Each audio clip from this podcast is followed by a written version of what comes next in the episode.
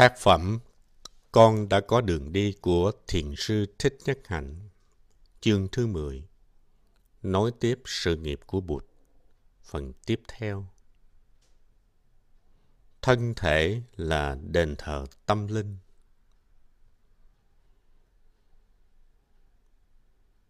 Giới thứ ba của năm giới đối trị với thói tà dâm. Bản tiếng Việt của giới này rất rõ ràng, trong đó có đoạn nguyện không ăn nằm với những người không phải là vợ hay chồng của mình.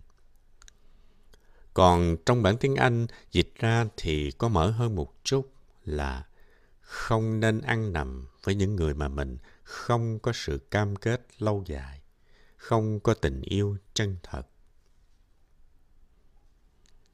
Chế độ gia đình của xã hội Tây Phương không được tốt. Trong xã hội này, những người trẻ sống gá tạm với nhau, họ có thể tới chung sống với nhau mà không cần kết hôn. Một số người trẻ Á Châu cũng đang bắt đầu chạy theo lối sống này. Do vậy, khi nghiên cứu và tu chỉnh giới thứ ba, mình cần nắm vững vấn đề này.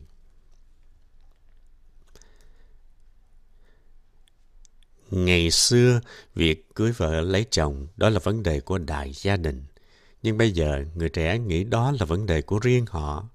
Đứng về phương diện tâm lý, gia đình nhỏ ngày nay không còn được vững chãi như ngày xưa nữa. Nguy cơ tan vỡ của nó rất lớn. Nếu sống trong mạng lưới đại gia đình ngày xưa, mình sẽ được bảo vệ nhiều hơn.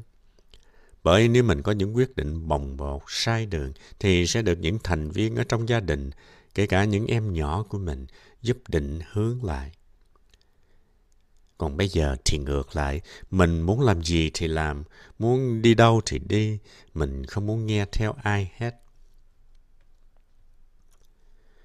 Trong thập niên 60 trên thế giới đã xảy ra một cuộc cách mạng về tình dục với sự xuất hiện của thuốc ngừa thai. Nó đã làm thay đổi xã hội rất là nhiều. Phong trào này bắt đầu từ các trường đại học tại Mỹ, tại Pháp. Những cô thiếu nữ cũng đòi có tự do về tình dục. Họ nghĩ rằng đàn ông có tự do về tình dục, thì tại sao họ lại không được có? Trước đây, người phụ nữ phải gánh chịu phần lớn hậu quả của chuyện phóng túng tình dục. Còn đàn ông, sau khi xong chuyện thì phủi tay trốn chạy.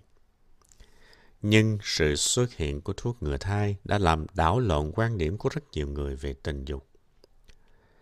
Ban đầu, bác sĩ chỉ áp dụng thuốc ngừa thai đối với những cặp vợ chồng không muốn có con. Nhưng sau đó thì thuốc được sử dụng tràn lan, không còn mục đích rõ ràng.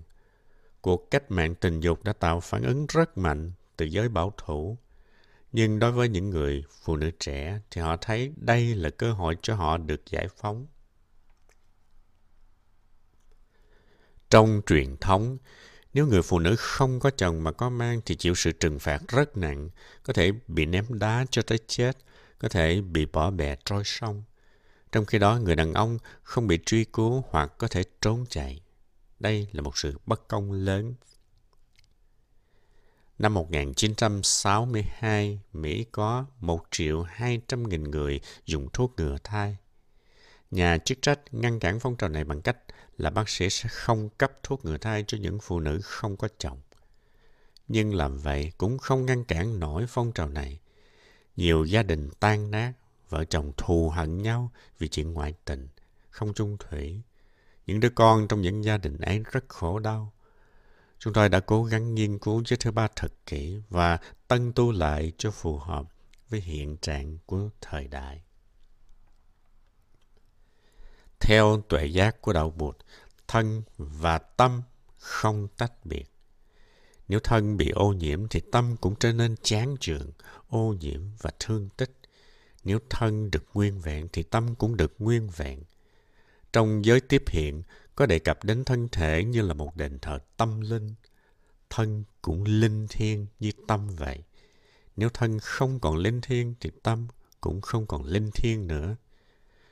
Mình cần gìn giữ thân như việc gìn giữ tâm và ngược lại.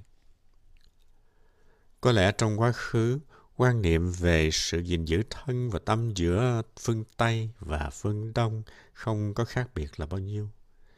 Thông thường, mình chỉ chia sẻ những gì sâu kín nhất trong, trong tâm của mình với người mà mình tin tưởng với người tri kỷ. Đối với thân thể của mình cũng vậy. Nếu không có tình yêu sâu sắc với một người thì mình không bao giờ phó thác thân mình cho người ấy. Do vậy, tình yêu trở thành rất thiêng liêng. Nó nuôi dưỡng được cả hai phía yêu nhau. Nếu coi xác thân người kia là dụng cụ phục vụ cho sự khoái lạc của mình, thì tình yêu bị đánh mất đi cái yếu tố linh thiêng. Người phương Đông rất coi trọng việc gìn giữ thân thể của mình. Khi bị lạm dụng tình dục, họ có cảm tưởng như bị mất đi những gì rất quý giá của đời mình. Đối với những em bé gái, bé trai khi bị lạm dụng, các em đau khổ rất nhiều và niềm đau ấy có thể đeo đuổi suốt cuộc đời của các em. Cơ thể của mình có những vùng linh thiêng mà không có ai được quyền chạm tới. Sự toàn vẹn của cơ thể có lẽ có thể liên hệ tới sự toàn vẹn của tâm hồn. Cái thấy thân tâm nhất như rất quan trọng. Thân nằm trong tâm và tâm nằm trong thân. Nếu không kính trọng thân thể thì không thể nào kính trọng được tâm hồn.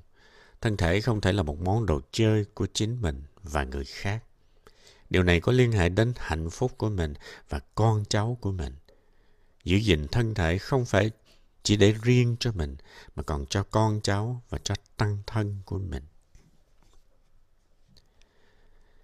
Giới thứ ba có liên hệ đến tình yêu và sự liên hệ giữa hai người đứng về phương diện tình dục. Đức Thế Tôn dạy về tình yêu rất sâu sắc và đầy đủ. Tình yêu chân thật có chứa những yếu tố từ bi, hỷ và xả. Phải thấy mình và người kia là một. Những khổ đau của người kia là những khổ đau của mình, và khổ đau của mình cũng là khổ đau của người kia.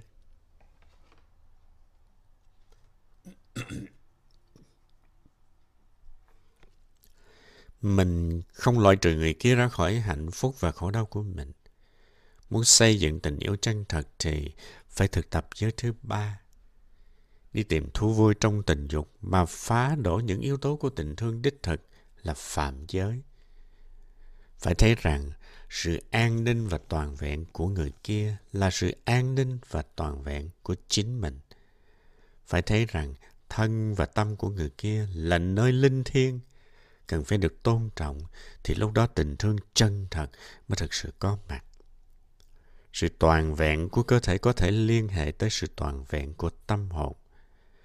Với nền văn hóa xưa thì mình chỉ giao phó thân tâm cho người kia khi người ấy trở thành bạn tri kỷ của đời mình.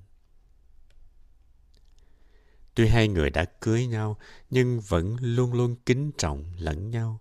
Không được có những cử chỉ, hành động thô lỗ với người hôn phối của mình. Phải thấy thân thể của mình cũng linh thiêng như của người kia và mình vẫn tiếp tục khám phá ra những cái hay, cái đẹp ở nơi người kia thì lúc đó tình yêu mới kéo dài được. Tình yêu là một quá trình của sự khám phá. Trong giới thứ ba này, mình cần trình bày như thế nào để người ta thấy rằng đi tìm khoái lạc trong tình dục sẽ làm phá vỡ hạnh phúc, phá vỡ tình thương. Tuổi trẻ bây giờ không được hướng dẫn về tình thương. Nhà trường chỉ dạy về sinh học thôi, chứ không dạy gì về tình yêu. Các nhà giáo dục cần xét lại điều này. Nếu chỉ dạy cho học trò về sinh học mà không dạy về tình thương thì e rằng cái đẹp cái linh thiêng nơi họ sẽ bị đánh mất. Trong giới thứ ba, mình có thể thêm vào ý con nguyện học hỏi những phương pháp thích ứng để chăm sóc năng lượng tình dục của con. Người nào cũng có năng lượng tình dục. Chính Đức Thế Tôn cũng có năng lượng tình dục. Ngài thành đạo hồi 35 tuổi và dĩ nhiên Ngài vẫn còn những năng lượng tình dục.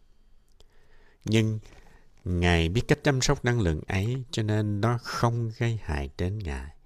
Ngài đã biết hướng toàn bộ năng lượng của Ngài về phía độ đời, thương người. Trong xã hội ngày nay, chúng ta cần chăm sóc năng lượng tình dục ấy như thế nào? Chuyện ăn uống cũng có liên quan đến năng lượng tình dục. Khi xuất gia, mình không còn làm chuyện chăm dục, nhưng làm thế nào để quản lý năng lượng tình dục.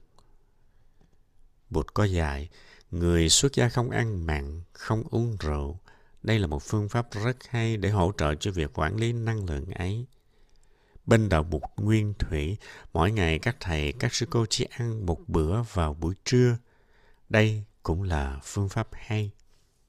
Trước khi ăn, mình luôn nhớ ăn như thế nào cho có chừng mực và điều độ. Mỗi thầy, mỗi sư cô đều có chiếc bình bát để làm ứng lượng khí. Khi lấy thức ăn phải chừng mực, phải nhận diện được tâm hành tham ăn của mình. Chuyện ăn uống có ảnh hưởng rất quan trọng đến năng lượng tình dục. Trong đạo Bụt còn có phương pháp để nhị thân, tức là không được đi ra ngoài một mình, không chuyện trò với người khác phái một mình, mà phải luôn có một người cùng giới bên cạnh để bảo hộ. Đây cũng là một phương pháp hay để quản lý năng lượng tình dục mỗi khi có việc phải đi ra ngoài tu viện. Ngoài ra, thực tập sám pháp và thực tập khí công cũng là những phương pháp quản lý, chăm sóc năng lượng tình dục. Không phải chỉ người xuất gia mới học hỏi phương pháp thích ứng để chăm sóc năng lượng tình dục của mình, mà người tại gia cũng phải học. Bởi những người tại gia trong cuộc sống hàng ngày tiếp xúc quá nhiều với những yếu tố kích thích tình dục như phim ảnh, sách báo, âm thanh, vân vân. Do vậy, người tại gia thực tập vấn đề chăm sóc năng lượng tình dục khó hơn nhiều so với người xuất gia. Giới tà dâm đôi khi lại khó thực hiện hơn giới bất dâm. Bất dâm là hoàn toàn không có dâm dục, còn giới không tà dâm là không liên hệ tình dục với người không phải là vợ hay chồng của mình. Người cư sĩ cũng phải ăn uống như thế nào để khống chế để không chế tác quá nhiều năng lượng tình dục. Trong giới thứ ba này, phải đề cập đến những phương pháp quản lý năng lượng tình dục rất cụ thể như vậy. Thực tập giới là giúp bảo hộ cho mình, đem lại cho mình bình an và hạnh phúc. Trong lần tân tu giới bản này, chúng tôi có bổ sung thêm vào giới thứ ba như sau. Con nguyện học hỏi những phương pháp thích ứng để chăm sóc năng lượng tình dục trong con để thấy được sự thật. Thân tâm nhất như và để nuôi lớn các đức từ bi, hỷ và xả.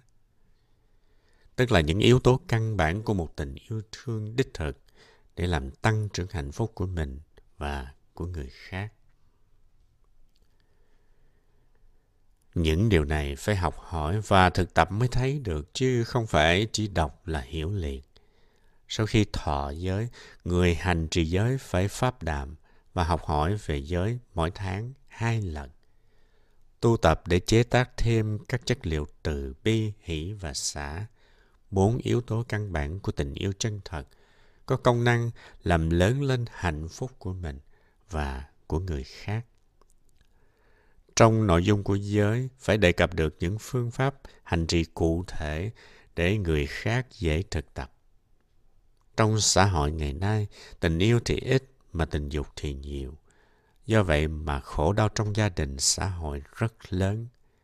Mỗi người cần phải tập chế tác tình yêu chân thật và làm giảm thiểu tình dục. Trong giới thứ ba, chúng tôi đã cố gắng thể hiện điều này để mỗi người trong xã hội ý thức được mức độ quan trọng của vấn đề. Giới thứ ba tình thương đích thực. Ý thức được những khổ đau do thói tà dâm gây ra, con xin học hỏi theo tinh thần trách nhiệm để giúp bảo vệ tiết hạnh và sự an toàn của mọi người, mọi gia đình và trong xã hội.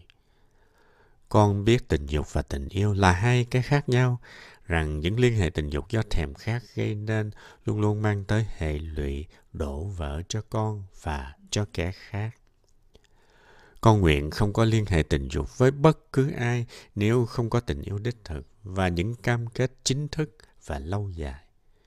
Con sẽ làm mọi cách có thể để bảo vệ trẻ em, không cho nạn tà dâm tiếp tục gây nên sự đổ vỡ của các gia đình và của đời sống đôi lứa. Con nguyện học hỏi những phương pháp thích ứng để chăm sóc năng lượng tình dục trong con, để thấy được sự thật, thân tâm nhất như và để nuôi lớn các đức từ bi, hỷ và xả, tức là những yếu tố căn bản của một tình yêu thương đích thực để làm tăng trưởng hạnh phúc của con và của người khác. Con biết thực tập tứ vô lượng tâm ấy, con sẽ được tiếp tục đẹp đẽ và hạnh phúc trong những kiếp sau.